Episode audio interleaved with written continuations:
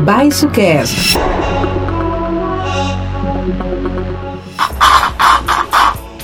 Esse barulho que tu acabou de ouvir aí é porque eu tava secando a cuia de chimarrão e manda a etiqueta que tu só acaba de tomar a cuia quando faz o ronco, porque se tu não, não roncou a cuia é porque não tomou a água toda. Então, muita atenção. Hoje não dá para ter a roda de chimarrão por causa da Covid, mas é uma questão de etiqueta roncar a cuia do chimarrão. E com essa explicação que a gente começa aqui o Baixo Cast de uma forma informal, né? É, mais uma edição agora é a 13, décima terceira edição do podcast e nós temos aqui o cara que está lá sempre para mandar aquele telefonema para a gente poder sair da Matrix. Bruno Cardial, e aí cara, qual é a boa? Silveira, tudo bem? Olá ouvintes que estão aí ligados no nosso podcast mais uma edição. Vamos ver, gostei desse roncaracuia. O meu é, seria um café, mas já acabou. Não dá nem pra fazer o sinal do final da xícara do café. Mas tá bem, eu sei porque você tá roncando a cuia ultimamente. É sentado muito tempo na frente da CPI Flix, né? É ali de boa. Se fosse, se fossem outros hábitos, seria uma pipoquinha, um Guaraná. Agora você é uma cuia e o CPI Flix que tá distraindo ultimamente. Pois é, vamos falar disso então no Baixo Cash Tá começando agora, hoje só nós, né, Silveira? Só nós, inclusive o Bruno tentou aqui de tudo, mandar o telefone, mas o Luporini não conseguiu sair da Matrix hoje. Tava com caiu a internet da Matrix, né? Vou fazer uma recuperação do Luporini pra próxima. É. Mas, mas sabe que é, esse negócio eu sempre brinco porque eu, eu, acabo tomando bastante chimarrão, né? Tenho cálculo renal, preciso ficar irrigando os rins ali o dia inteiro. Tanto calor, verão, inverno, qualquer tempo eu tô tomando. Obviamente que eu não tomo aquela água fervendo, é, eu tomo ela mais ou menos morna, né? Você tem cálculo renal? Sabia não? Eu tenho, eu tenho. Já desceu alguma pedrinha já ou não? Ah, vários, sou veterano nisso, cara. Eu já fiz trocentas litotripsias. Sério, diz que é uma dor insuportável. Aquela né, ureterolitotripsia que entra com o um negócio lá pela uretra para quebrar lá dentro. Toma injeção hack, é um negócio, enfim, sou veterano nessa história. Misericórdia. Muito tempo, já sei de tudo. Inclusive foi, foi numa litotripsia dessas, é, numa litotripsia não, foi na uret, chama ureterorinolitotripsia. É, que eu fui apresentado a bolinha azul. A bolinha azul, cara, é uma maravilha. Que é o Dormonide lá. Nossa, cara, é, é demais. Não tem nada a ver com o nosso podcast, mas é, é, foi a primeira vez que eu entrei num centro cirúrgico e tal, né? Eu pensei aquela cena de filme que tu vai deitado na maca olhando pro, pro corredor, né? E aí o cara vem aí, toma isso aí e tal, não sei o que, beleza, o enfermeiro, né, vem, toma, toma isso aí e tal, beleza. Aí fala assim, não, mas já deita na maca aqui, ah, vou querer te levantar aqui da, da, da cama pra maca. Foi capaz que uma bolinha dessa vai me derrubar. Eu nem vi isso, nem vi a cena da luz passando no corredor. Nem terminou a palavra derrubar, já tava caído. Não, é minutos, e aí, aí é engraçado, né? Porque quando tu tá medicado assim, né? Tu fica acordando de vez em quando, né? Outra vez eu tive que tomar também o Dormonide, e essa essa anestesia que é a hack, né, que é aquela anestesia para parto, né? É. Para fazer para fazer uma artroscopia. E aí, durante a artroscopia eu tava dormindo lá, capotado, né? E aí eu senti uma hora, não, não dor, mas eu senti que tava mexendo ali dentro do meu joelho, né? Uma sensação bem ruim, né? E eu pensei em falar assim pra anestesia, a anestesia ficava, ficava ali perto, falar assim, ó, reforça aí que eu já tô sentindo mexendo no meu joelho. Mas eu só olhei pra ela, fui abrir a boca e dormi de novo. Nossa, topadaço, então você tava em Nárnia. Total, total. Mas, enfim, não foi, não foi por isso que a gente veio aqui hoje, né? a gente veio falar de outro mundo paralelo, outro universo paralelo, não da bolinha outro azul. universo paralelo. Não, eu só ia falar antes de falar sobre, sobre essa questão aí do, do, do, do rim, que o dia que a CBF proibir colocar a Alexis paraguariensis como substância é, proibida, simplesmente eu perco tudo, toda a minha titulação, todo o meu trabalho, tudo, porque eu faço tudo movido a chimarrão. Que para os mais íntimos o chima, né? Não é Elexis paraguariensis, essa erva maravilhosa, tem bastante aqui no Paraná, chama chimarrão. Baixo Cast. Um debate em alto nível no país da baixa política. O podcast do Baixo Clero.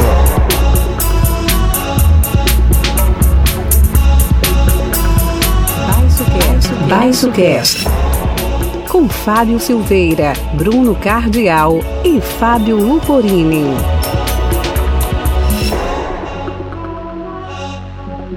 Mas é isso aí, Bruno. A gente tá na CPI, né, cara? O que, que tu viu aí desses primeiros dias aí de CPI, né? Dois ministros. Aliás, o Brasil, dois dias parece que é um ano, né, cara? Porque ó, na segunda-feira a gente estava na expectativa de ver o Mandetta, o Taishi e o Pazuello. Daí o Pazuello é, deu aquela desculpa que todo mundo está considerando esfarrapada, da questão do contato com o pessoal que teve Covid. Aí foi um dia só para o Mandetta, outro dia só para o é, pro Taishi.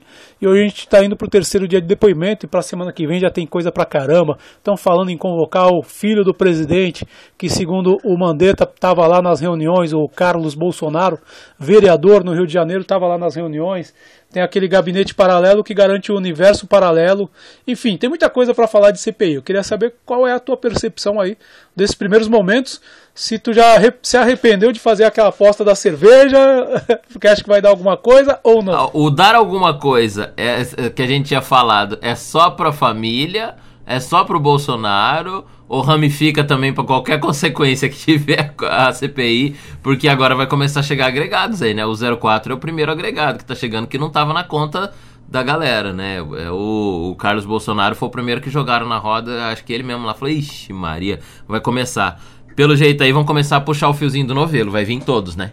Todos os filhos. São quatro, né? Eu errei o número dele. Não, acho que o, o, o, Carlos, eu, não, eu acho que é o 2. O 3 é, o, é o, o primeiro, o primogênito é o Flávio, depois vem o Carlos, depois o Eduardo. O 04 eu acho que na Covid acho que não, não, não chega porque ele não é Ah, é, o 04 é o novinho, é, é verdade, eu tô errando aqui. Então eles realmente são em 4, mas o vereador é o número 2, né? Que é o que é o mais velho que na, o deputado. Na verdade, eles são em quatro, viu? Eles são em quatro, mas como toda a família machista, na verdade, tem a fraquejada, né? Ah, é verdade. Porque ele se referiu, imagina em você, tu que é mulher e tá ouvindo a gente, imagina o teu pai falar assim: Tive três filhos aí, deu uma fraquejada, saiu uma menina. Então. Verdade. A, tem a fraquejada. É verdade, verdade. Eu tinha esquecido dela. Ela nem tem cenário, né? Nem pega mídia também, tadinha. O que ela faz da vida? Ninguém nem fala dela. Nem na CPI. Talvez ela seja a única pessoa normal dessa família, o que é um muito bom para ela, né? Pela sorte dela. Mas ó, o eu tô acompanhando pelo Twitter, né, a CPI inclusive, porque os caras principalmente se agravou depois da morte do Paulo Gustavo, né? Que ele morre no meio de uma investigação de CPI. É, é, tão trágico quanto coincidente nesse momento de você começar a investigar essas mortes, investigar, começar, é, começar a investigar esse caso, e aí morre uma celebridade nacional de ampla aceitação e virou símbolo. Ele virou símbolo de, de, todas essas mortes. A gente ainda vai falar dele aqui.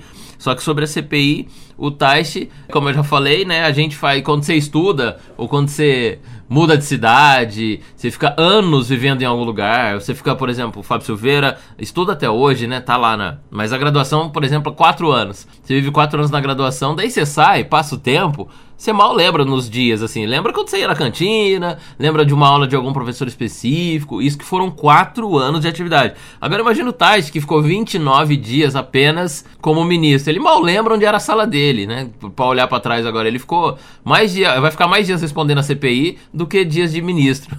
Então não tem muito que ele lembrar. Sorte que ele é meio devagar, porque daí ele rende mais. Senão a CPI era menos que o, os 15 minutos do cafezinho. Porque ele vai responder o quê, cara?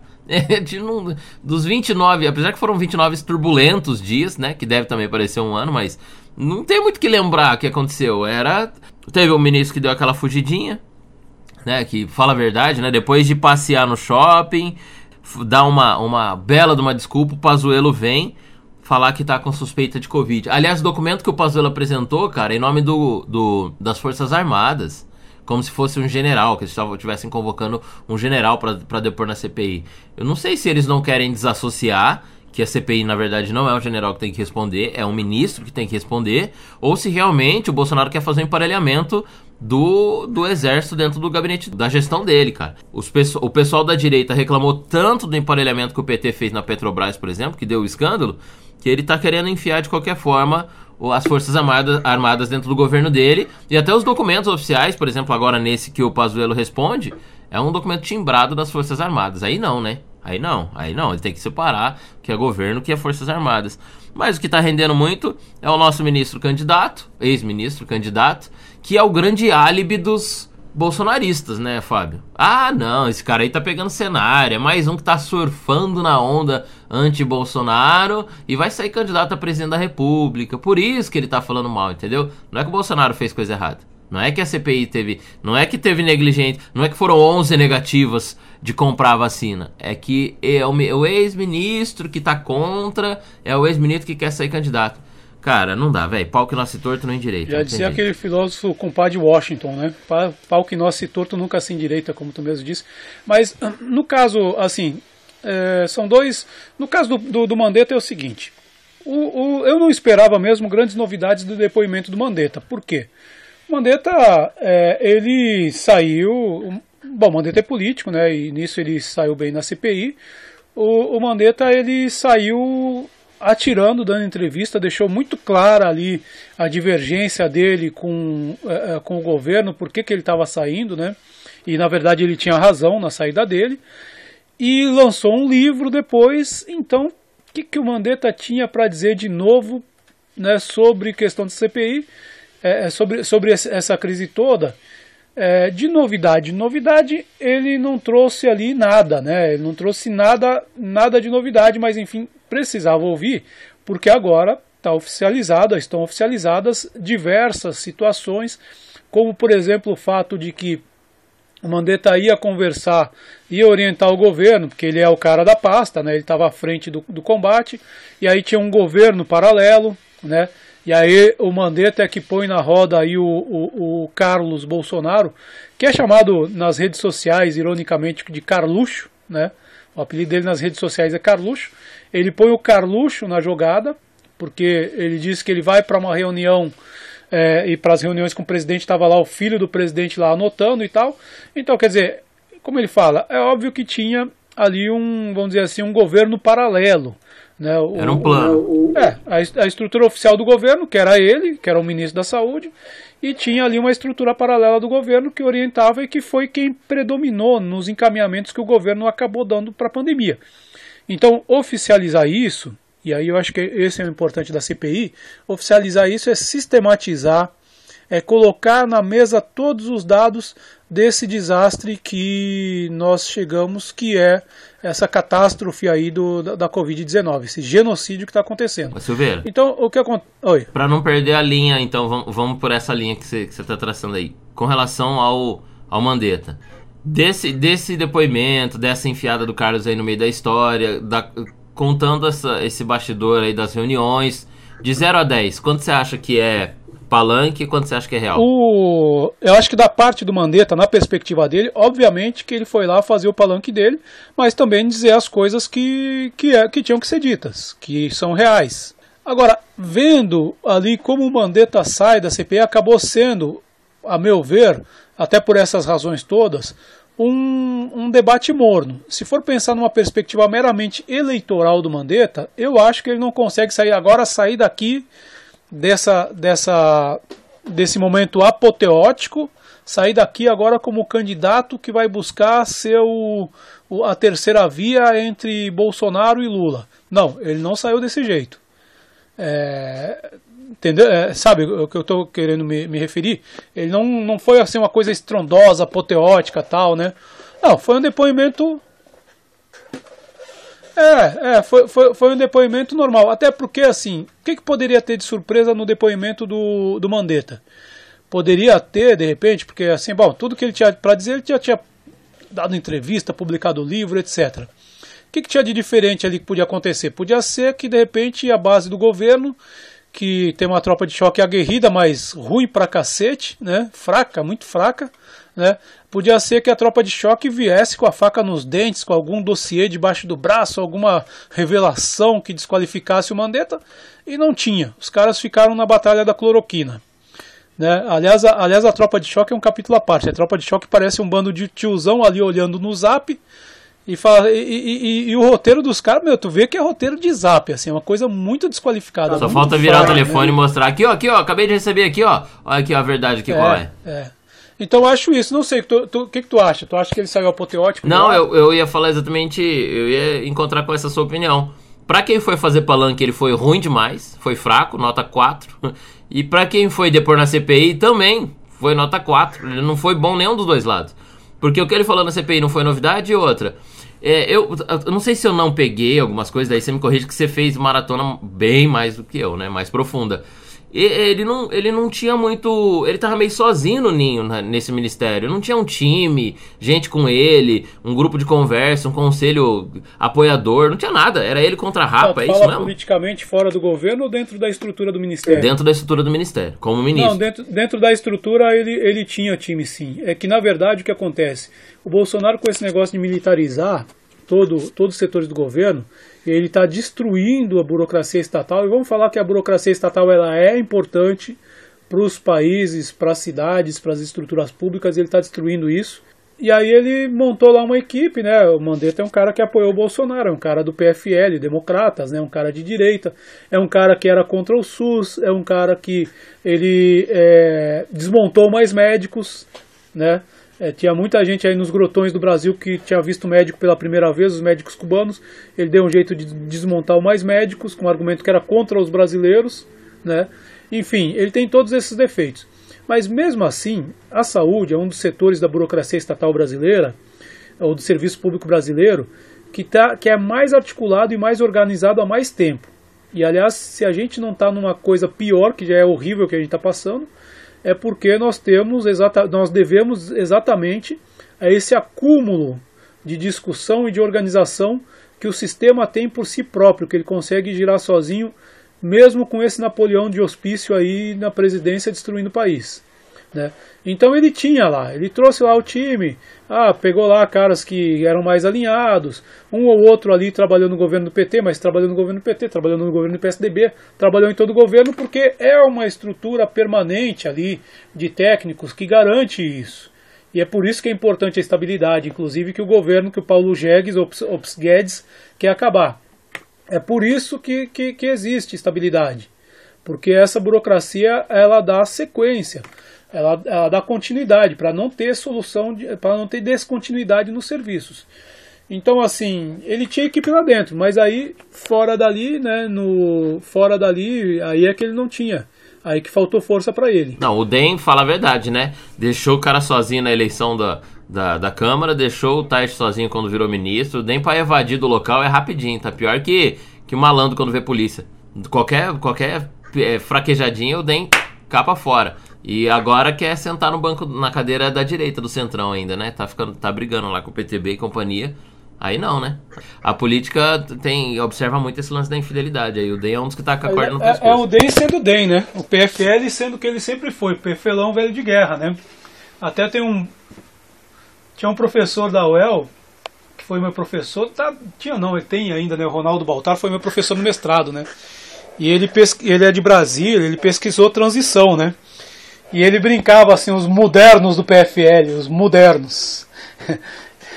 a modernidade do PFL é essa, né, cara? O, o PFL aí, que é o DEM, ele sempre foi isso, ele sempre foi o, o fisiologismo mais, mais básico ali do Brasil, então, pra, né, tanto que o ACM Neto tá colando lá no, no Bolsonaro e tal, né, daqui a pouco se a maré virar, ele vai sair fora, se ficar muito inviável ali o barco do Bolsonaro, esse é o PFL, né, cara? Esse é o PFL. O Mandetta volta ainda ou não? Como é que tá o processo dele dentro da CPI? Acho que não. Acho que, acho que o Mandetta ali, ele. Acho que não. Quem eu acho que talvez seja ouvido duas vezes, quando for ouvido, é o Pazuello, que acho que é outro assunto quente que a gente precisa entrar daqui a pouco. Mas o Mandetta acho que não tem mais o que, o que dizer ali não, e, e é aquele negócio. Né? Sabe, sabe que tem uma coisa nessa CPI? Que ontem eu vi uma entrevista da Elisiane, aquela senadora. Que foi a senadora que tá peitando lá os caras todos ali, uma CPI masculina, né? Elisiane é, Gama. Elisiane Gama, né? Do é Cidadania, é né? Isso, é. Isso, senadora Elis, Elisiane Gama.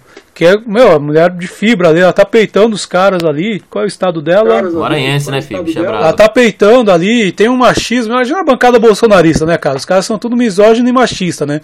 Ontem ela peitou o líder do governo ali, cara. E, e, e, e, não é, e não é treta trivial, não. Diz que o líder diz, não, eu assisti isso. A TV Senado não mostrava, mas ela falava. O, o líder do governo pegou e parou na, na frente dela, assim, encarando, né? Tipo, vou intimidar essa mulher. Ela deu mais umas, umas três chulapadas lá na cara, ficou todo mundo contra ele e segue o baile. Caramba. Mas enfim, é, é, eu, tava, eu entrei nessa história porque ela tem se destacado, essa senadora aí, viu? Eu entrei nessa história pelo seguinte. É, ela deu, eu vi uma entrevista dela ontem à noite no, pro Luiz Nassif, no GGN. E ela diz o seguinte: por causa da. Normalmente, numa CPI, num depoimento desse, o, o, o parlamentar está inquirindo e tem ali uns assessores que estão municiando o parlamentar. Né? Então, tipo assim, porque pensa bem, né? O Bruno. Bruno está inquirindo um cara. Aí o cara está falando várias coisas assim, o Bruno está atento, né? Tá captando algumas coisas, mas de repente, se eu for assessor do Bruno, eu estou vendo coisas que o Bruno não está vendo. São duas cabeças, ou três. Então, eles estão sozinhos. Não tem. O, o, o, por causa da pandemia, o assessor não pode ficar ali com eles no plenário, senão ia juntar muita gente. Né? Então é mano a mano o negócio ali e às vezes algumas coisas acabam passando. E mesmo com algumas coisas passando, acho que o Mandetta esgotou. Não tem mais Mandetta na CPI, eu acho. É, pra, pra gente pensar no Mandetta. Os meus amigos da, da equipe total, a equipe de esportes da Pai Querer, todo fim de jogo dá uma nota no jogo, entendeu? Se a gente fosse dar uma nota aqui pro Mandetta, eu particularmente seria nota 4, porque não conseguiu nem fazer o palanquezinho dele direito e nem entregar tudo que tinha que entregar. Acho que tinha mais, mais, mais coelho nessa cartola aí. Mas já deu uma reviravolta. Só dele ter chamado o Carluxo já foi uma, uma, uma, uma cutucada no governo Bolsonaro. Ele falou, ó, se quiser mais, da onde veio esse, veio, eu, eu, eu, eu, daria uma nota 6 ali para ele, porque acho que tem dois momentos que melhoram um pouco essa, essa atuação, né? Que é tipo um bom cruzamento na área, ali, uma boa, um, um bom desarme. Os recusa da vacina, que virou uma. Não, não, não, é outra ainda, cara. Que o, o eu não lembro agora o nome do senador, mas um senador da, da tropa de choque, né? Aqueles que são bem chatinhos, né? Viciado em WhatsApp. E aí tu vê que o senador ele tá lendo a pergunta, né? E quando vai pro Mandetta responder, ele fala assim: "Não, inclusive ontem eu recebi e pelo Zap aí eu recebi essa pergunta aí do ministro Fábio Faria. Eu ia responder para ele, mas ele apagou. Mas eu respondo pro senhor. Essa aí foi ah, é. foi uma lacradinha boa. E teve outra que aí, essa, eu, se eu não soubesse que era o Mandetta, eu já, já, já tinha. Já, já, já gamava no, no Mandetta. Que ele, ele chegou sobre o Paulo Guedes. Ele falou assim: é, o Paulo Guedes. Cadê? Eu, eu, eu anotei porque eu estou assistindo, eu vou, botando, eu vou botando as coisas no Facebook. Que ele fala que o Paulo Guedes é desonesto intelectualmente, que é um homem pequeno para o lugar onde ele está. E isso é uma resposta porque o Paulo Guedes, né, isso que é, que é muito louco, porque os caras mentem e nem, nem querem, né, e na, na boa, acho que todo mundo está caindo, né, que o Paulo Guedes diz que deixou 5 bilhões para ele comprar vacina, o Mandetta, e o Mandetta nem comprou. Só que o Mandetta saiu em abril. Em abril não se sonhava, estava pesquisando vacina tal, né? Primeiro tinha que separar lá o vírus e tal, não sei o quê que o pessoal da Balbúrdia aqui da universidade, acho que da USP, que foi um dos primeiros que separou né, o DNA do vírus, para depois pensar na, na, vacina. Ele falou assim, nem tinha vacina em abril. E aí eu acho que foram dois momentos ali que ele deu uma cutucada, mas é, bom, falar mal do Guedes aí para a imprensa em geral não dá ibope. Não deu manchete, né? Não, não virou. Não, Essa do Faria é verdade, foi. E a das, das a da, o que virou manchete também, que colou depois com a morte do Paulo Gustavo, foi a recusa 11 vezes de compra de vacina e por isso que chegou no número que tá, né? É. é, Mandetta, eu acho que poderia voltar mais uma vez. Eu acho que no final, de repente, os caras acham uma vírgula errada e chamam ele de volta. Não sei, posso estar. Tá... Até a galera do DEM vai dar, vai dar, uma, vai dar uma, uma segunda oportunidade de fazer o plano. Apesar, apesar que o DEM tá na tropa de choque, então talvez não. Mas vamos pro Taish, diga lá o que tu ia dizer. Taish, ah, o Taish é o cara que não lembra o que aconteceu, né? Não lembra quando entrou e quando saiu, porque 29 dias, Fábio, o que, que dá pra falar de 29 dias de ministério? Se ele foi trabalhar em todos? Eu, eu acredito que 29 dias. É, é, por exemplo, vamos pegar aí. É, não vou achar um exemplo bem, bom assim. Não dá, nem se você namorar, tem... se você ficar casado 29 dias. Você não lembra da rotina do seu casamento, Fábio. Não é possível. É difícil você marcar. 21 dias demora. Você já leu o, a, é, dos hábitos lá do Peter Drucker, lá do jornalista do, do New York Times? A Força do Hábito é o nome do livro do Peter Drucker. Demora 21 dias pra você pegar um hábito. Ele, quando pegou o hábito de ir pro ministério, acabou. É que tá. Eu acho que, eu acho que esses 21 dias pode ter sido, pela concentração deles, pode ter sido mais intenso do que, do que 4 anos na faculdade, por exemplo. Eu acho que os 21 dias pode ter mais intensidade pelo fato de terem sido 21. 29. Sabe? É, é, é 21 dias. Esses 29 dias, 27, sei lá, pode ter mais. É, pode ser mais marcante pela por serem curtos, por serem menos e por serem uma coisa que é totalmente. Imagina se tu virar ministro. O que eu acho que pode justificar a falta de memória dele, aí sim, porque em 29 dias ele ainda não sabia nem direito onde é que ficava o gabinete dele. Precisava do, precisava do, do Waze para chegar no gabinete, muito provavelmente. Aí sim, ele não tinha tomado o pé da máquina. Eu acho que aí justifica essa tese do, do esquecimento. Cara, eu. Mas o eu... que, que, tu achou? Ele entregou? Ele tinha mais para entregar ou não tinha não, muita coisa para falar? Ele deu. O que virou manchete do. da, da, do depoimento dele foi algo extraordinário. Tá? A manchete é: Tais afirma que deixou o governo por não ter autonomia. ah, vá! Sério? Que nossa, isso foi um exemplar depoimento, entendeu? O cara como o Tais sentar na cadeira e falar assim: é, eu não tinha autonomia, por isso que eu deixei o governo. Se não é você explicar isso pro Brasil numa CPI, a gente ia imaginar que era outra coisa. Ah, pelo amor de Deus, cara. Desculpa, mas não, com todo respeito ao ex-ministro. Não tem, ele não sabia nem o endereço da OMS, porque ele foi lá falar que não tinha dados, que as coisas, coisas estavam erradas. Era um perdido, Fábio. Ele era aquele meme do John Travolta olhando pro corredor assim, pra lá e pra cá. mas cadê? Cadê? Cadê? Quando os caras estavam em reunião, ele chegava depois. Não, desculpa, não dá. O Taish, não, não sei, não, zero aproveitamento. Menos quatro na nota dele. É, o, o, o Taish é aquele assim, vou te contar uma coisa que eu nunca falei pra ninguém. Eu saí porque eu não tinha autonomia. Só por isso, viu? Não, é, não é, foi nada assim de. Era porque eu não tinha autonomia, não conseguia mandar nem no meu gabinete, eu não conseguia nem saber onde é que eu sentava na mesa da reunião. Ah, bicho. Eu não sei porquê, né? O que, que aconteceu com o Bolsonaro? Bom, sei, né? Pra colocar ele. Agora. É, o cara que tinha votado nele. Mas aí é o seguinte, ali já tem, né? Eu preferia a presença de Anitta, mas ali já tinha a presença de Pazuello. Que foi uma coisa questionada na CPI e que ele também tirou. Ele, dentro do possível, porque a gente tem que lembrar que o Taish é bolsonarista, se não é ainda, já foi, né? dentro do possível ele tentou dar uma passadinha de pano ali para o governo, né? É, na questão do Pazuello, fala assim, não, mas o Pazuello, porque o Pazuello era o segundo na estrutura, né? Uhum. E como segundo na estrutura, a tese é a seguinte, o Pazuello já era o ministro. Já era o Pazuello que, que mostrava, né? E os senadores lembraram daquela cena que também virou meme, né? Lembra da cena do Taish na, na coletiva? Aí ele, ah, é, é, ministro, o que, que o senhor acha de, de abrir salão? Não sei. Aí ele olha pro lado, assim, diz que do lado tava o Pazuello. Comentaram isso ontem na CPI. É, salão? Tem isso? De quando é isso? O cara foi informado pela imprensa, que foi humilhante. E foi ali, eu acho que foi o, o gatilho para ele sair, para ele ver que ele tava entrando numa fria de verdade. Não, ô, ô, Fábio, o, o, que eu te perguntei sobre o Mandetta na outra na, vez que a gente tava falando dele e do Tite a mesma coisa, é que é isso. É, não precisa ir muito longe, né, cara? Você pega aqui a prefeitura de Londrina, tem o secretário, e aí tem lá uns quatro diretores embaixo do secretário, uns oito abaixo desses diretores, que são os caras ou de carreira, ou com um pouco mais de experiência, que estão nomeados ali, que seja por partido, seja por influência, que dominam a ramificação do trabalho necessariamente, porque o próprio detentor da cadeira fica fazendo politicagem com o chefe do executivo. Isso é simples de fazer, é simples de saber. É, no Ministério da, da Saúde, então, mais ainda. O cara tem lá uns 30 embaixo dele, que são os caras da diretoria geral que vão manobrando ali a peneira para que nada né, vaze para baixo da peneira. Então, assim, tem um corpo diretor forte, por exemplo, abaixo do Ministério, abaixo do ministro. Né? Não tem aqui organograma exato, mas tem.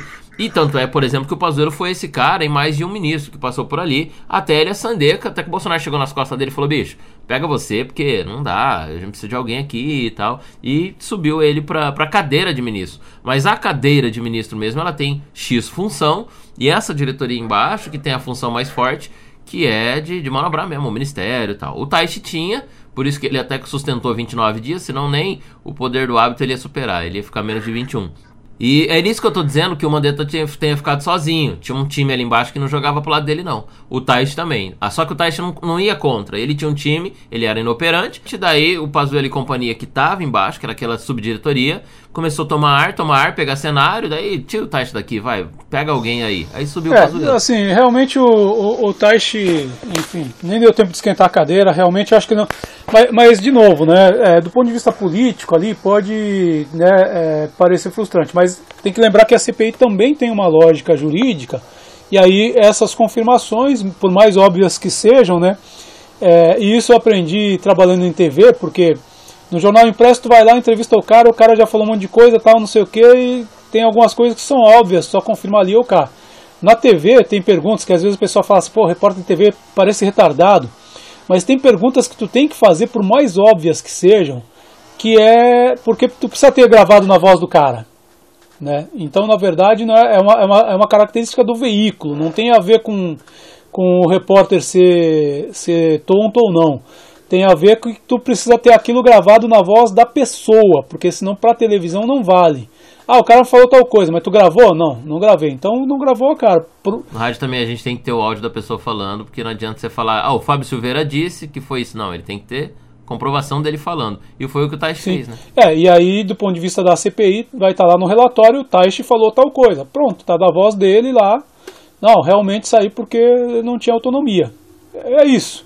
Desse ponto de vista é mais pragmático, né? Mas como como acontecimento realmente né, fica eu fico imaginando a dor de cabeça dos editores né falar assim como é que eu vou editar aqui esse depoimento do Depois na íntegra que dá, dá mais trabalho é é. O, o, mas é verdade. E, aliás, essa frase a gente brincou bastante aqui, mas é, não é tão óbvio quanto parece. O cara, apesar de sair do berço bolsonarista e ainda ser bolsonarista, ou seja, é um cara que votaria e defenderia o governo, ele deixa claro que o governo influencia.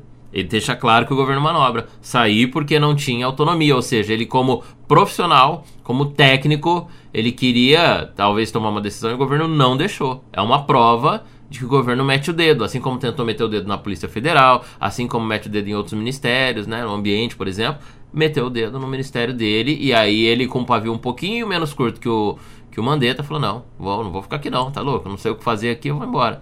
E aí Sim, se é, retirou. E, e, aí é que tá, né? Porque o, o fica a dica aí, né? O cara tá depondo na CPI, tá sob juramento.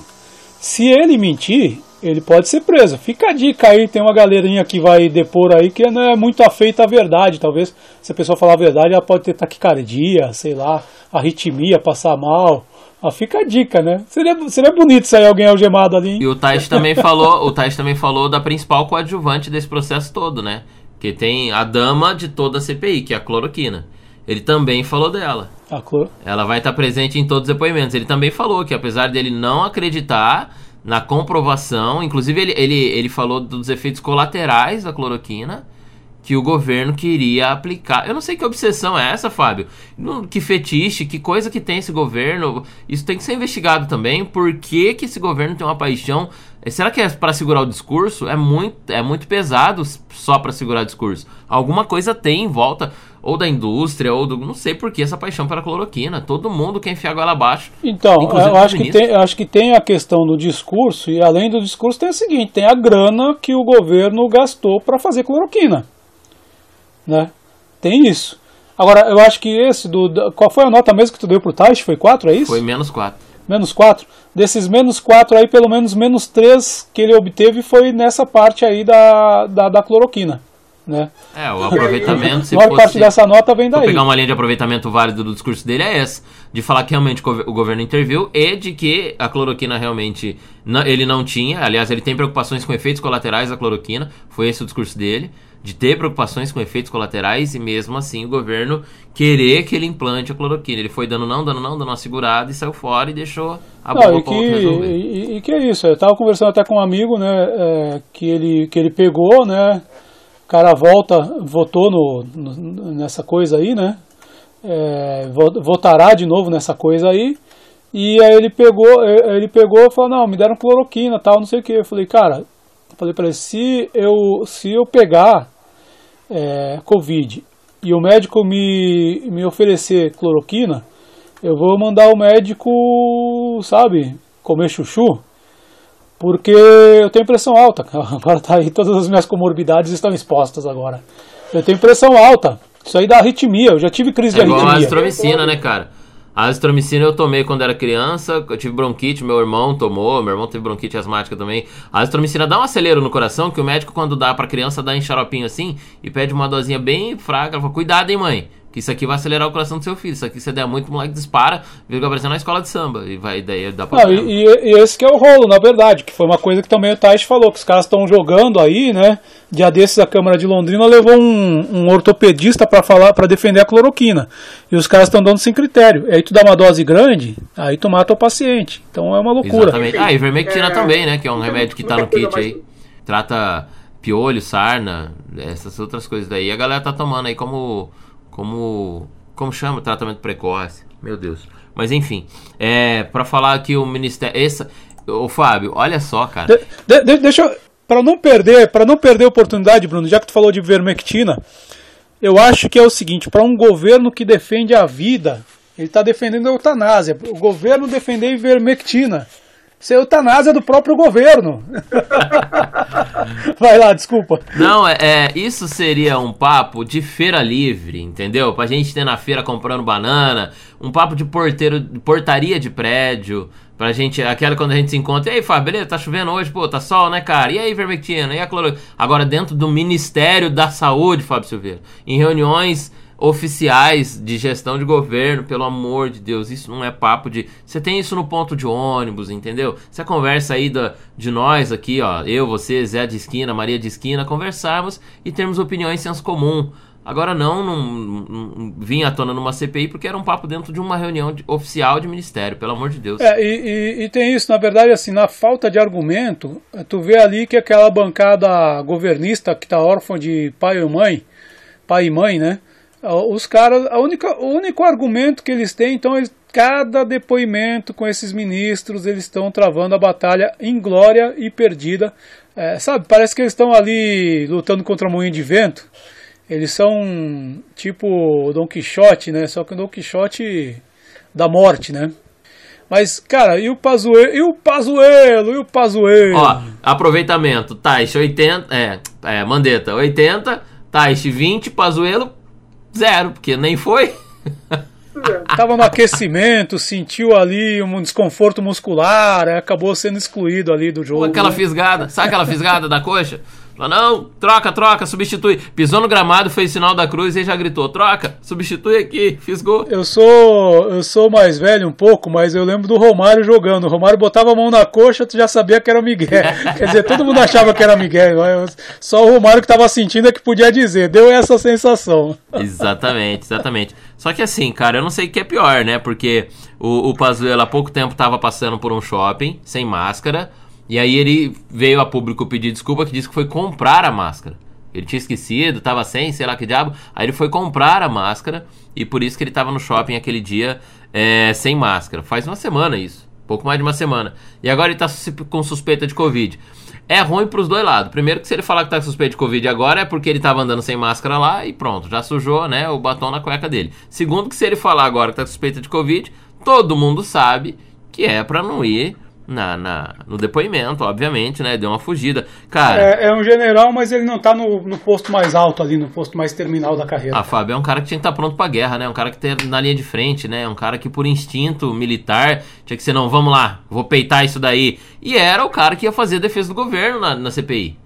Era o pró do negócio, entendeu? Ia lá, ia derrubar os outros, criar uma linha de discurso governista. Eu tava só esperando isso. O depoimento dele pra falar, não, não, esse cara não falou isso. Por mais absurdo que seja, era o cara que ia defender, não é? Concorda? É o time pró, não é o time contra. Ele é o time dos com camisa. Ele ia chegar para falar: não, não é isso, o outro tá assim. Eu peguei o ministério de tal jeito porque o Taishi deixou assim, o Mandetta fez assado. E a partir de quando eu peguei tomei essa decisão. Enfim, cara, ele tinha ali o momento dele de segurar o governo. Mas não foi. Eu acho que se a cueca do Pazuello estava manchada, não era bem de batom, né? essa expressão popular. Tinha uma freada lá, porque era o medo mas, dele. É, mas deixando essa escatologia de lado, eu acho o seguinte, é, eu acho que talvez aí. Porque assim, qual é o bastidor? A Malu Gaspar, no blog dela no Globo, ela fala que o Pazuello estava fazendo media training e que os caras que estavam dando media training pro Pazuello disseram que o cara estava muito nervoso, muito nervoso. E que, por estar muito nervoso, é, ele já tinha decidido não ir para a CPI. Faltava uma desculpa. Ele arrumou. E aí eu acho que tem uma questão aí, porque a minha curiosidade sempre foi a seguinte: tu, tu, tu joga xadrez? Joga. Joga? Joga. Uhum. Então, então tu sabe que todas as peças do jogo do xadrez estão ali para defender o rei que significa dizer que se tu tiver que sacrificar, às vezes tu cometeu uma imperícia ali numa jogada, pô, esposa, a rainha, porque as minhas peças preferidas são a rainha e as duas torres. Embora o cavalo também complique bastante, os bispos também né, tem potencial ofensivo legal, mas enfim. É, o objetivo do governo ali é, é, proteger o rei, que no caso é o presidente. Né? Não que o Bolsonaro, o Bolsonaro não vai jogar xadrez, não sabe jogar xadrez, né? Mas a lógica do governo é, é proteger o presidente. E o Bolsonaro já mostrou isso em vários momentos. Ele rifa sem cerimônia os caras para se proteger e para proteger os filhos. E aí é o seguinte, a minha pergunta sempre foi: iria Pazuello aceitar bovinamente é, ser o boi de piranha, ser o cara que vai ali para segurar toda a bronca e deixar o é, para salvar o rei? Essa era a minha questão. Se não é o general, vai ser quem? Então, a questão, mas aí, aí é que tá, tem uma notícia nova que eu acho que pode ser que esse jogo esteja mudando. Então, assim, é, a minha primeira questão era: iria, iria Pazuello, então, aguentar essa bronca sozinho? Porque vai ser bronca, porque o negócio vai ser feio, porque são 411 mil mortes. Né? É uma tragédia, uma desgraça, um. Sabe? É tudo isso e mais um pouco.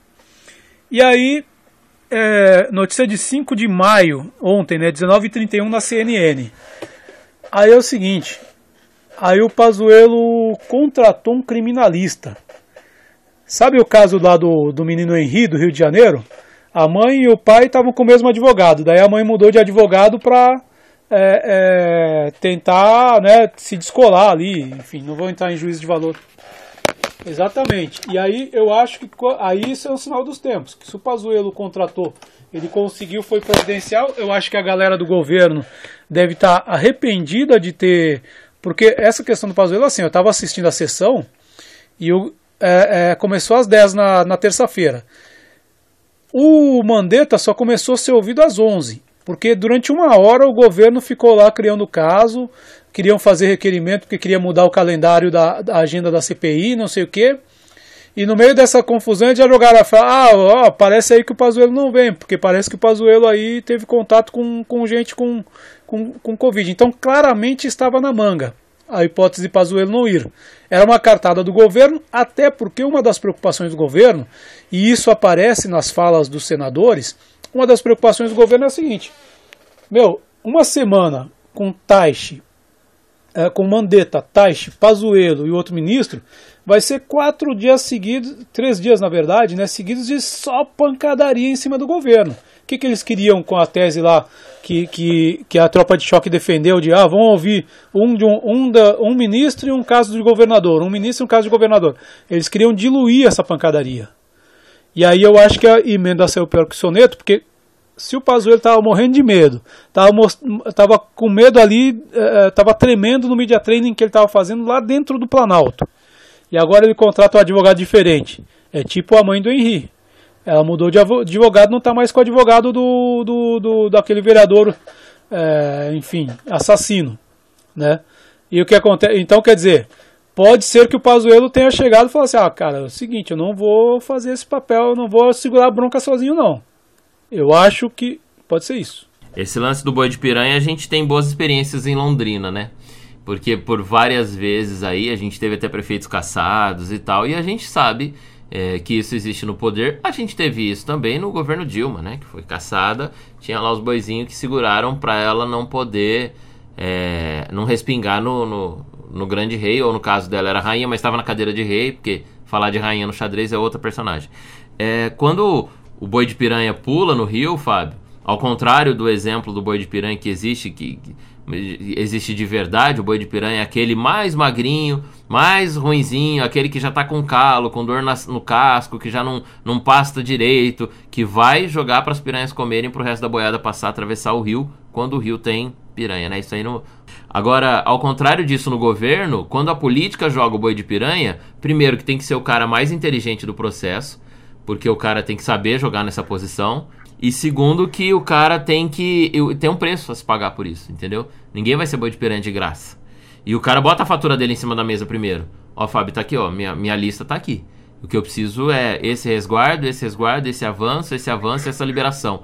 Se tratando de um ministro da saúde, em que o ministro da Saúde do Brasil sempre foi o presidente, é óbvio que ele deve ter postado nessa fatura aí para o presidente, no mínimo, uma autonomia.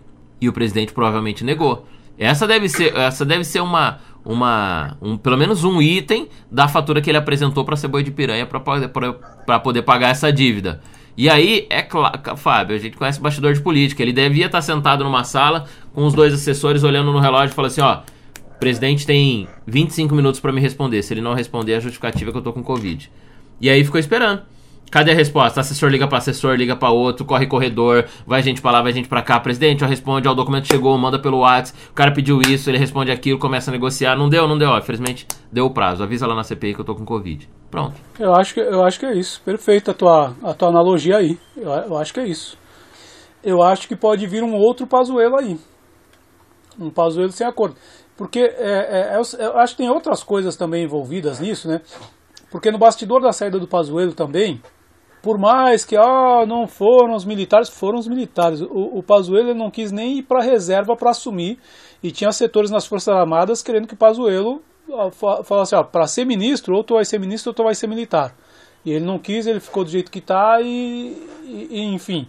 E as Forças Armadas também, pelo que eu tenho lido de bastidor, pelo que eu tenho lido aí na imprensa, as Forças Armadas têm a preocupação de se desvincular dessa tragédia, embora eles já estejam envolvidos nela até o pescoço. Mas a função do, do governo é trazê-la para dentro, não é botá-la para fora. É sim, mas elas não querem. Agora, agora, na hora da boquinha, eles queriam. Agora eles não estão mais querendo muito ficar lá, porque é o seguinte, né? É, é uma coisa que se comentou aí desde o começo também, um comentário que eu vi, uma analogia muito boa, que é, a Covid ia ser as Malvinas dos militares brasileiros, né?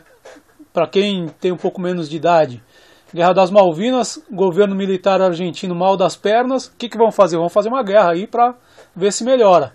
Invadiram as Malvinas, que devia ser Argentina mesmo, né?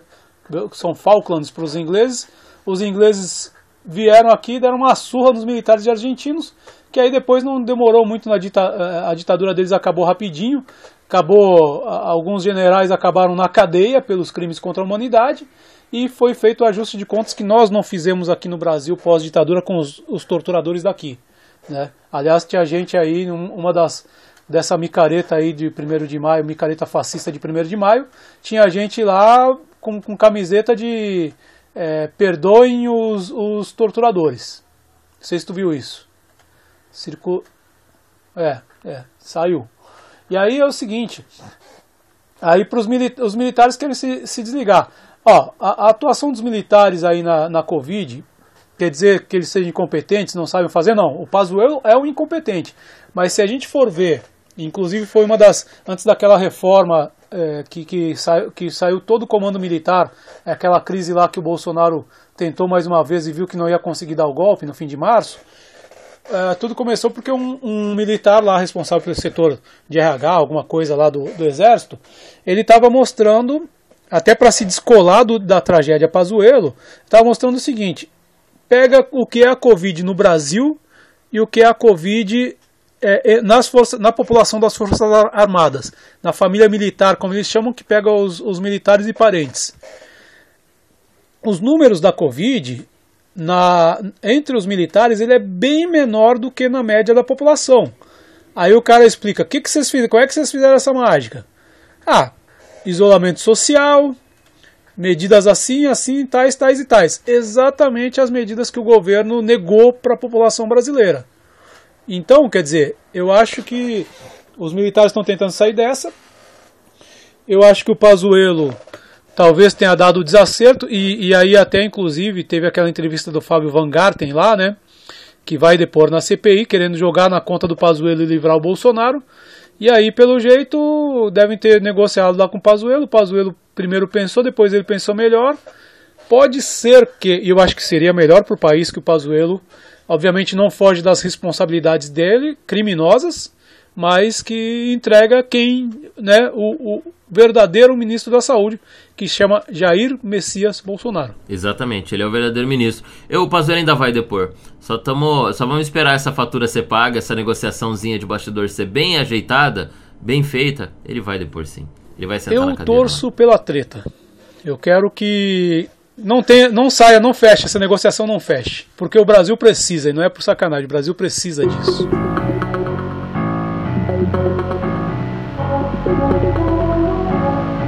Baixo Cast. Mais da metade da população brasileira, Fábio Silveira, tem muito medo da Covid-19 e cerca de 75% da população do Brasil já perdeu alguém próximo. É uma pesquisa que saiu há pouco tempo, feito, feita pela Confederação Nacional da Indústria, a CNI. A Covid-19 está provocando um grande medo, um pânico, um pânico na população em todo. E 56% da nossa população né, no estudo chamado Os Brasileiros, a Pandemia e o Consumo, 56%, mais da metade do Brasil diz que sim, tem um medo muito grande ou um medo grande, né, o medo muito grande seria próximo do pânico, sobre é, pegar, contrair a Covid-19, mesmo que seja aí num grau leve. Realizado pelo Instituto FSB Pesquisa, essa pesquisa da Confederação Nacional da Indústria mostra que o medo tem aumentado cada vez mais. Compararam julho do ano passado, 2020, quando o percentual era 47%, a gente vê, comparando né, do ano passado com esse ano, a gente vê que aumentou bastante, de 47% para 56%. O povo estava tá evoluindo cada vez mais, a gente achando que a Covid está indo embora, as pessoas estão com cada vez mais medo. O Brasil sofreu um impacto enorme, gigante, exatamente nessa semana que a gente grava, que foi com o falecimento do Paulo Gustavo né? Por que o Paulo Gustavo? Ah, porque é famoso e tal. Não, é porque o cara que lutava, ele ficou aí desde março internado, né? Com complicação. Obviamente a gente deve ressaltar aqui que era um, um famoso, um artista, então era o cara que tinha grana ele pôde ter uma sobrevida porque tinha dinheiro, porque ele foi atendido pelos melhores médicos do Brasil, uns procedimentos que não seria possível de ser feitos nem em 10% da população brasileira, foi respiração totalmente artificial, batimento totalmente artificial, enfim. Teve assim uma luta forte de março, abriu quase dois meses lutando, e aí ele teve uma embolia, né? E, e apesar de ter uma, uma uma recuperaçãozinha bem leve, aquela alta que a galera médica diz que é uma recuperação para a morte, né, antes da morte, ele veio a falecer e por ser um artista que impactou o Brasil, né? Enfim, é o, é o humor dos novos tempos. Se o, sei lá, quem, o Renato Aragão, o Chico Anísio foram os humoristas clássicos dos anos 80 que conquistaram o Brasil, e o Paulo Gustavo seria isso depois de 2000, 2010, que é um cara, enfim, talentosíssimo. E o meio artístico veio trazer luz a esse, a esse caso na, na, na internet, na TV e ele virou um símbolo dessas 400 mil mortes. O Brasil tá acabando quase com uma cidade que nem Londrina, cara. São quase meio milhão de pessoas que tá, que tá morrendo. E aí é, é, esse impacto ficou muito mais forte. Então, se 75% da população brasileira tinha alguém próximo, agora todo mundo sentiu a dor também por conta desse artista, né? Que apesar de ser distante, no, no, no nosso imaginário, nas nossas influências, vai se tornar um símbolo. Cazuza provavelmente foi o símbolo da AIDS nos anos 80 e o Paulo Gustavo vai ser o símbolo da Covid agora em 2020. Então, o, o tu falou aí, é, 75% tem muito medo, né? E 89% acho que é muito grave, né? É, não, 75% é de alguém que é alguém perto, ah. teve alguém perto, entendeu? Então, eu tô, eu, eu tô entre essa maioria aí, né? É, felizmente, assim, ninguém direto da família tal, né? Mas tu vê aí vários casos e tal. Então, eu tô, essa, eu tô entre essa maioria aí que o excrementíssimo senhor presidente da república chama de maricas. Então, hashtag eu sou, eu sou maricas. O que é uma, uma ponte para falar desse outro assunto, que o Paulo Gustavo, que é um cara muito carismático. Eu assisti todos os, uh, todos os, uh, minha mãe, minha mãe é uma peça que é, uh, é um, nossa meu, e, e, é um cara, é um cara muito simbólico pelo seguinte: o Paulo Gustavo era gay. E a gente vê muita gente aí, tu vê que é um casado, tal, né? Tinha filho. É, a gente vê muita gente aí desses supostos cristãos falando em castigo divino, justiça divina. Cara, eu, como, tu, como né, nosso ouvinte aqui sabe, eu sou ateu, né? Mas eu li a Bíblia de capa a capa. E eu, sinceramente, a Bíblia que eu li não é a Bíblia que esses caras leram, não. E aí veio muita coisa de ódio em cima, em cima disso contra um cara que, sabe, não ofendia absolutamente ninguém. O cara que estava ali curtindo a vida dele que ele faz na cama, problema de quem? Não é meu, né? E aí contradizendo inclusive esse discurso que certo fundamentalismo é, religioso é, que sustenta o projeto fascista do Bolsonaro no Brasil adere, ele não tinha nada contra a família. Pelo contrário, o que ele fez ali é uma apologia às mães. Domingo agora é dia das mães, né? E eu lembro da minha. A minha mãe não é, não é nenhuma dona Hermínia, é bem, é bem ok, mas tem aquelas coisas engraçadas de mãe. E que é isso, que é, é um cara que fazia apologia da mãe. Que coisa mais família do que mãe? Né? Então, assim, é um cara super carismático, super bacana e tal, entendeu? Não tem. Não, cá entre nós, a gente falou agora há pouco, eu estava falando sobre a paixão da cloroquina lá no, quando a gente falava da CPI e do apego ao discurso. É, será que não é um pouco disso? Uma vez que o Fábio Silveira falou: não gosto de café, gosto de chimarrão. Mesmo que você provar café um dia, você vai ficar apaixonado por café. Só que o seu discurso, não gosto de café tem que ser mantido, entendeu? Ele tem que se permanecer, afinal de contas você é um machão, o cara que tem uma palavra, uma palavra só e é redutível. Uh, olhar um cara como Paulo Gustavo, para muitas pessoas que condenam os homossexuais, que já é um absurdo na origem, é, pode fazer muita gente olhar assim um pro outro e falar, putz, cara, olha, não é tão assim, né? Você vê, o cara com todos os predicados artísticos que tinha, deve ter levado muita gente a refletir sobre isso. Porque ele não tinha só isso, ele trazia essa reflexão, né? É, sobre realmente essa, a, o homossexual no cenário, na protagon, no protagonismo, na vitrine, na frente. Muita gente deve ter olhado para si mesmo, olhado para dentro de si e falado, putz, cara, tô, tá foda, não é isso, né? Não é, o homossexual, não é isso, vamos ter que rever tal. Mas não faz por conta de segurar o discurso, entendeu? Para ser a, a, aquela palavra, não, já falei que não gosto, não gosto, gay é tudo assim mesmo e tal, tal. E aí isso aí, ó, falou muito, é, é, é gay, é, é, deve ser contra o Bolsonaro, é de esquerda também, e se é de esquerda morreu porque foi a vez dele, a hora dele, foi tarde. É, eu, eu quero dizer que na vida real eu gosto de café, viu? eu gosto tanto de café que eu tenho maquininha aqui de café de café expresso, aquelas capsulazinhas que eu não vou falar o nome para não fazer propaganda. mas, Só se patrocinar. Mas, mas enfim, é, foi, é, é, e, eu acho que essa coisa que tu falou do símbolo, do cara se tornar um símbolo, é, ela, é, ela é importante também, é, porque é o seguinte, e aí eu vi alguma coisa, eu vi depois, esqueci, cliquei na matéria, mas desliguei o computador, acabei não lendo, mas no UOL eu vi uma matéria alguém falando isso, isso que tu falou. Comparando, ele vai ser o cara que vai acabar sendo o rosto dessa doença. Como, por exemplo, o Cazuza acabou se tornando ali, é, essa comparação que ela fazia, né? Como o rosto da AIDS. E aí, e aliás, o Cazuza teve uma, teve uma, teve uma capa canalha que a Veja fez, quando o Cazuza estava é, ali numa fase muito ruim da doença uma capa canalha que a Veja fez que, que, foi, que foi assim, é, um aidético agoniza em praça pública, alguma coisa assim. Foi um dos, uma das, das canalices assim da Veja. Cara, é uma preocupação hoje, né, Fábio? Eu vou te abrir uma particularidade aqui, não só para você, quanto para os nossos ouvintes também. É muito muito reservada mesmo, muito, muito íntima. Eu tenho um filho de 13 anos. Meu filho conversou com os amigos dele há há uma semana, pela, só se falam pelo celular, né? E isso chegou a mim, essa, essa, essa conversa dele chegou até mim, em que ele falava que ele não aguenta mais. Faz um ano que ele não conversa com ninguém da idade dele pessoalmente. Quando ele conversa com alguém, ele só conversa com um adulto. E só conversa com as pessoas da idade dele pelo celular.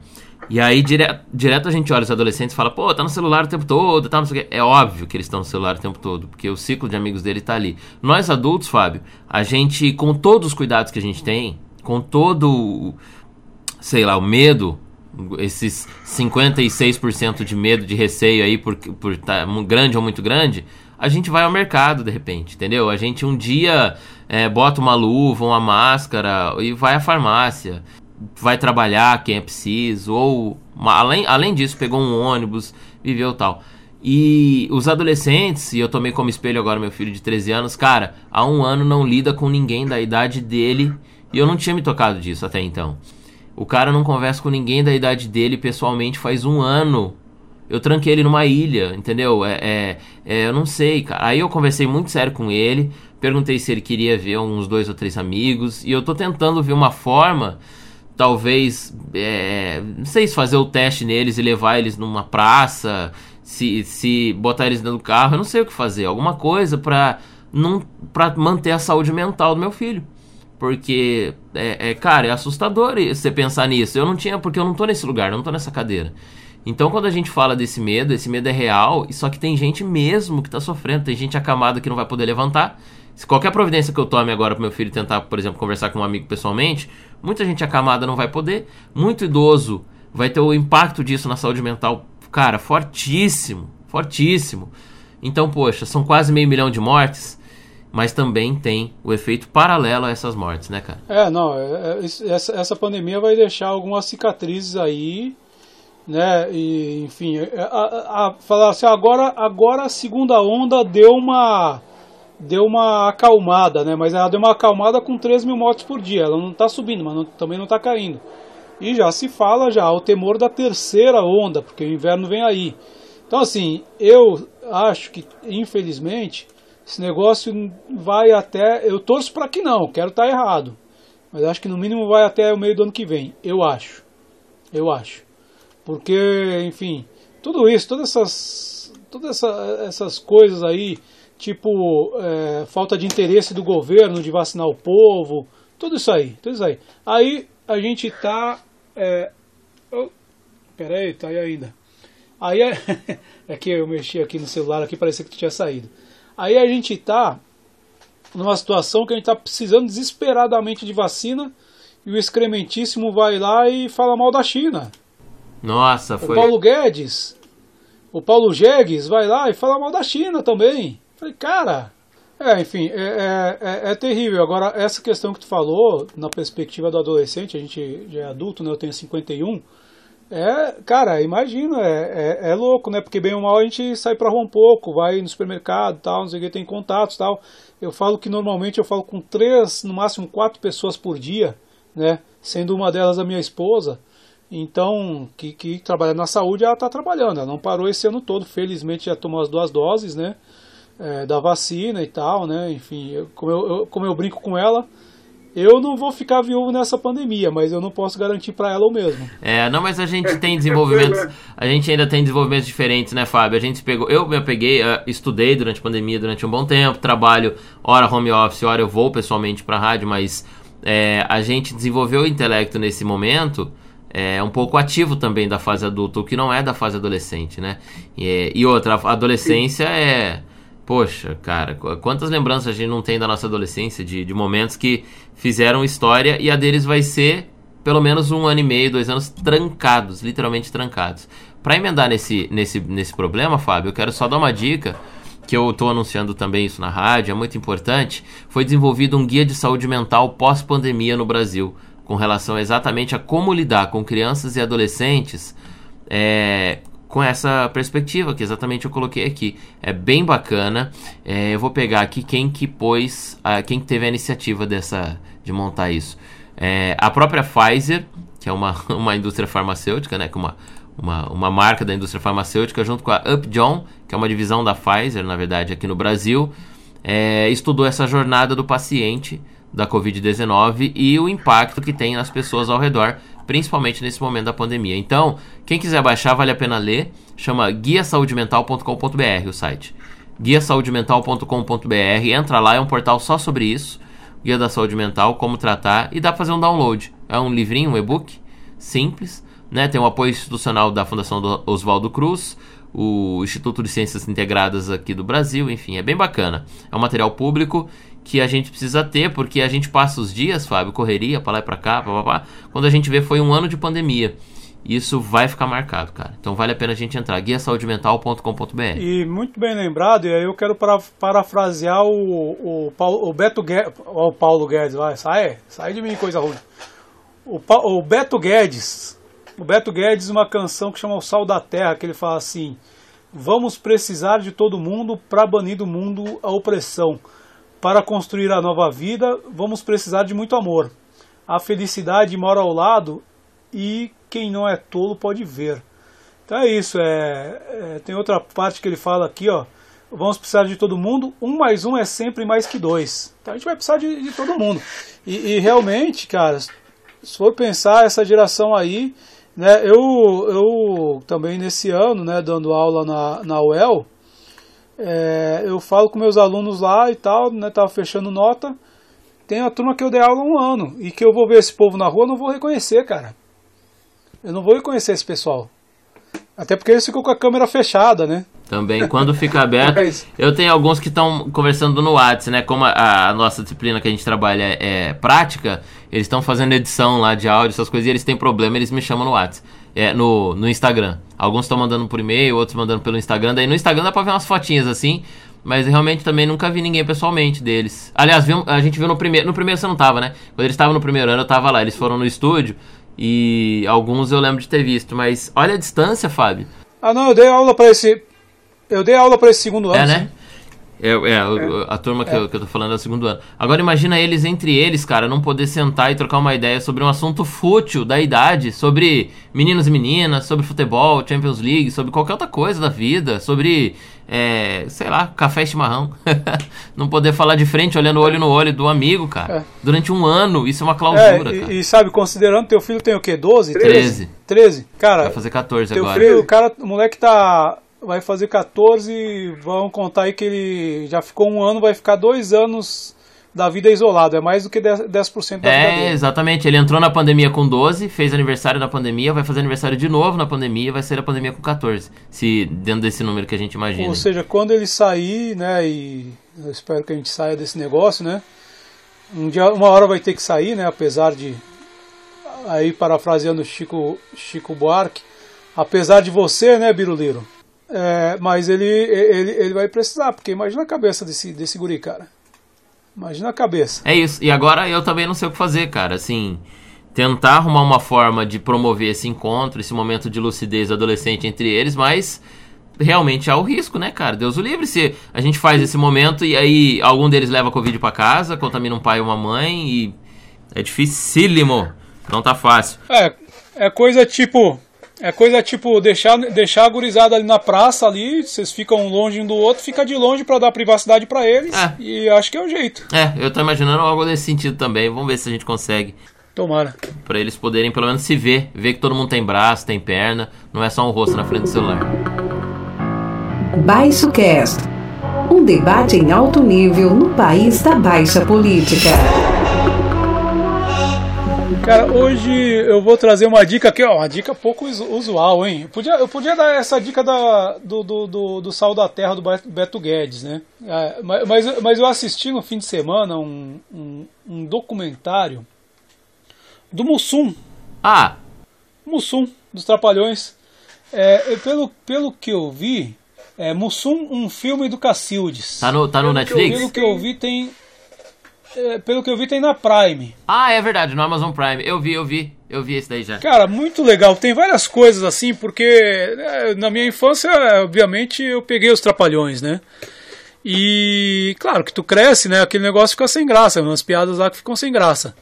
Mas aí tu vai ver, cara, quem era o Mussum? Primeiro negro da tele. Da, e, e, essa é uma discussão bastante levada ali. Primeiro negro a uh, fazer sucesso na televisão brasileira primeiro de mais, antes de mais nada. Na época tinha umas piadas, até uma vez conversando com um Minion, ah, o cara chegou e falou assim: É, não, mas e, com politicamente correto não seria possível o humor dos trapalhões. Ok, não tinha politicamente correto.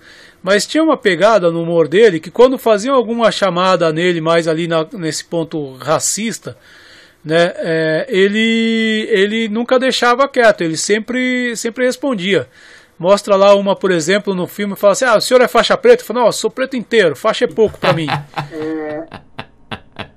Ele falava, negão é seu passades. O cara chamava ele de negão. Negão é seu passades. É. e, e, a narração é do Lázaro, do Lázaro Ramos, que é um ator negro que tem muita consciência dessa questão, dessa questão da, da, da negritude.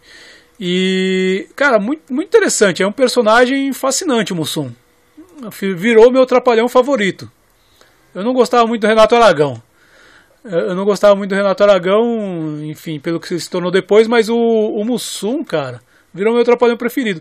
E, e é isso, é, e, e, é, o cara teve cinco filhos com cinco mulheres diferentes e os filhos são entrevistados. E um filho conta uma história que uma vez eles estavam fazendo shows e tal, né? Ele tava, ele tava em Manaus com, com, com o, o filho lá, né? O filho foi com ele para Manaus. E aí chegou, cara, porque tem essa coisa, né, do brasileiro achar que o cara tá sempre vestido no personagem, né? E um cara chegou, Mussum, aí ele fez um xingamento racista lá. Diz que o Mussum não teve dúvida, meteu uma, como ele diz assim, uma pranchada na cara do cara. Deve ter sido uma, um tapa de mão aberta o cara saiu, opa, oh, foi mal aí e tal. Ele bateu no cara. É merecido, eu também, eu também bateria, cara. Numa época que nem o racismo e nem a agressão davam cadeia. Então um foi grosso e o outro meteu o tapa. É, é, é, é recomendável para esses tempos em que a gente precisa derrubar é, todos os fascismos, todas as ignorâncias e todos os preconceitos e os racismos, e enfim, toda essa coisa que ajudou, que nos levou a esse atoleiro chamado governo fascista Bolsonaro genocida, e essa coisa de gente que sai na rua é, pedindo perdão para torturador. Eu acho que é um filme, é, é, ele é um filme, obviamente, é, tu dá risada, é engraçado por causa do personagem, né? O personagem era, era um humorista, né? E que também serve para isso. essa, essa é a minha dica. Excelente, excelente. Até porque é de uma maneira um tanto quanto leve, né, Fábio? Falar de, do negro, né, do preto, quando se fala do Mussum. Né? Muita gente fala assim, ah, não gosta de discurso da lacração. Então tá bom, então vai pelo viés no Mussum que você vai entender a mesma coisa. As pessoas ficam ofendidas, né, quando falam muito sobre é, quem é preconceituoso, fica ofendido quando a gente fala do preconceito, óbvio. Então custa aceitar. E assistindo esse filme do Mussum, é, a pessoa vai aceitar sim, porque. Aliás, é uma injustiça ele não tá vivo, né, cara? Ele tinha que ser um cara vivo pra, pra colher tudo que ele plantou, né? Ele é uma marca eternizada. Ele tá em camiseta, em boné, em brincadeira, agora marca de cerveja. Ele, cara, ele, ele é uma marca nacional. Assim como o seu Madruga é uma marca mexicana lá na, na, na, na criação do Chaves, o nosso Mussum é uma marca nacional. Ele tinha que estar tá vivo para colher isso né, para receber isso, quanto negro, quanto pessoa que lutou. O que eu acho curioso desse filme é que mostra umas cenas dele sério, né, cara fechada. E como pessoa, como transeúde, como comum, fora do personagem. E na época dele, dos originais do samba também, no começo, né? E eu acho legal ver essa outra vertente da pessoa Mussum, que ele ficou muito forte no, no, personagem e no rosto sorridente, daquele negão com os dentes todo branco, assim, bonito. E é legal ver ele sério também, dá, uma, dá um impacto, fala, caramba, olha, um homem ali atrás dessa, desse personagem. Né? Bem legal. Super recomendo. Ó, a minha é curtinha.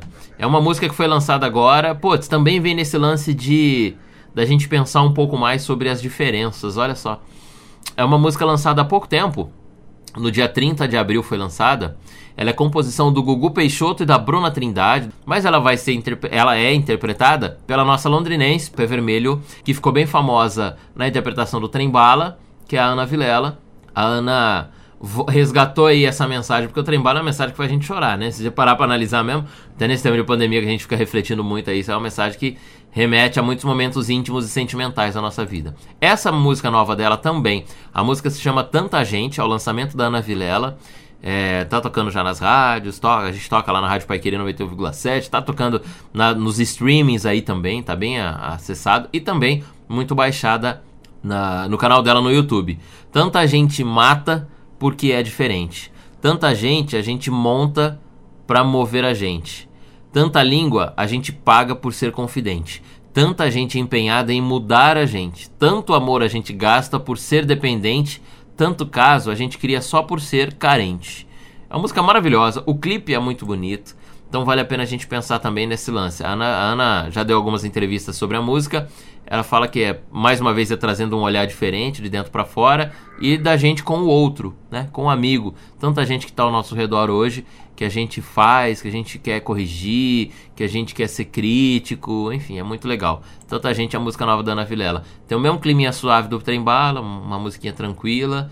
E, cara, é uma mensagem muito legal. Gostei demais também. Fica como dica da semana. É, eu tô vendo a letra aqui, é uma dica legal, né? Porque, é... bom, para que serve a arte? A arte aí é para os caras ganhar aí na lei Rouaneta, ok? É uma mata. Não, a arte é para a gente manter a sanidade. Para a gente manter a sanidade mental para continuar resistindo ao fascismo, aos fascistas e aos fascínoras. para isso que serve a arte. E a vida, né, o Fábio? A gente precisa continuar vivendo, cara. Eu, eu, tem um vídeo que viralizou do Paulo Gustavo que ele fala isso, parecia assim uma né, um ser iluminado falando realmente o que precisava ser dito sobre a arte. A arte, o riso, a dança, a música, a, o, enfim, a arte circense, todas elas é, é aquela pitada de colorido na vida, é o que faz a gente viver, é o que faz a gente é, confrontar o problema, a seriedade da vida. E, poxa, cara, o Paulo Gustavo foi um exemplo disso. A Ana é outro exemplo agora com essa música chamada Tanta Gente, que vale a pena. Se a gente ouvir essa música duas vezes, no mínimo, desafio a quem tá ouvindo a gente. Ouvir a primeira já dá, mas se não for na primeira, vai na segunda. Ouve ela inteira pensando na letra, assistindo o clipe, você vai chorar, não vai ter jeito. A gente tá num momento que emocionante da vida. Que precisa. E, e eu, eu, eu peguei a minha receita assim de sanidade mental é o seguinte. Semana passada, daí, porque eu, eu fico aqui em casa trabalhando e meu trabalho é, requer algumas leituras pesadas. Quando não estou fazendo leitura pesada, estou fazendo alguma coisa que seja menos, vamos dizer assim, que me absorva menos cerebralmente eu estou assistindo live dos meus canais de política. Então, e aí num dia desse, minha mulher chegou, tava sorrindo, de repente que tá ouvindo Engenheiros do Havaí. E a minha receita de sanidade é essa, eu vi pelo menos um CD por semana, porque quando tu é adolescente, a música tem uma importância bastante grande, pelo menos para mim foi assim. É claro que não é todo mundo, não é para todo mundo que é assim, né? Infelizmente eu não tenho talento para música, Uh, tem um sobrinho que estuda música na UEL, inclusive, que ele é, que ele é músico e tem, e tem, e tem esse talento.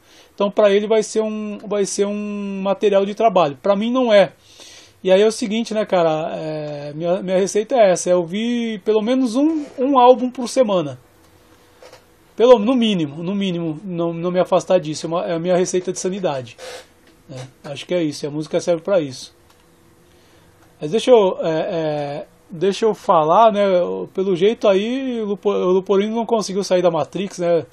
O telefone tá tudo, caiu internet na Matrix, o negócio tá feio, nem da nave mãe dá pra tirar ele de lá, né, Bruno? Vamos tentar fazer uma ligação aí. a gente vai chegar. Vamos atrás agora ver o que, que. Sem o Luporino que está preso na Matrix, junto, deve estar tá fugindo do Sr. Anderson, né? Mulheres de senhores Anderson, Andersons, é, ele está tentando fugir e antes de ir embora, né, nesse domingo eu vou, eu, é, eu fui convidado com muita honra para é, participar do podcast O que elas pensam. Né, eu vou lá para só uma, uma, uma, conversa sobre que é o dia, o dia da, da, liberdade de imprensa, né? Elas me chamaram, que é o podcast da Franciele e da Isabela, são estudantes de jornalismo do, do, do quarto ano. E eu tenho acompanhado bastante podcast e o delas eu não perco. Toda semana eu estou ouvindo. É bem legal. Duas mulheres inteligentes falando sobre política. E isso que a gente precisa. Gente inteligente e cada vez mais mulheres falando. Mulheres, na CPI também elas estão numa batalha legal. Mulheres, o mundo é de vocês. Eu acho que vocês são um caminho para a gente. É, é, uma, uma, um, um, dos canais para a gente é, enterrar o fascismo, jogar na lata de história, da, na lata de lixo da história, passa certamente por vocês. Então, domingo eu vou estar tá lá, o resultado tu vai ver aí no decorrer do dia. Vou lá bater um papo com a meninas. Quando é que publica? Sai na segunda-feira. Segunda o que elas pensam. Muito bom. Vamos lá ouvir depois o Fábio Silveira. E é isso aí então, Bruno mande o seu, seu tchau aí. Poxa, cara, sem o Luporini a gente falou mais. Será que ele é o nosso freio? Porque sem ele a gente falou mais que convencional. Eu achei que a gente ia falar só dois terços do que realmente a gente fala, que seria o, o, o esperado, né? O proporcional, mas não, a gente falou o contrário, ele dobrou a meta. Poxa, então na espera do nosso do nosso Vaticanista de plantão no próximo episódio. Eu me despeço aqui dos nossos ouvintes. Um grande abraço a todos comentem, compartilhem, mandem mensagem aí nos grupos quando leu. Ah, e manda esse, esse podcast aí pra alguém que você acha que deve ouvir também sobre isso. Só cuidado que se essa pessoa for muito brava, ela bate aqui na nossa porta. é isso aí, galera. Com essa fala do Bruno, não tenho mais nada a acrescentar. Fui, valeu, até a próxima. Baixo Cast um debate em alto nível no país da baixa política.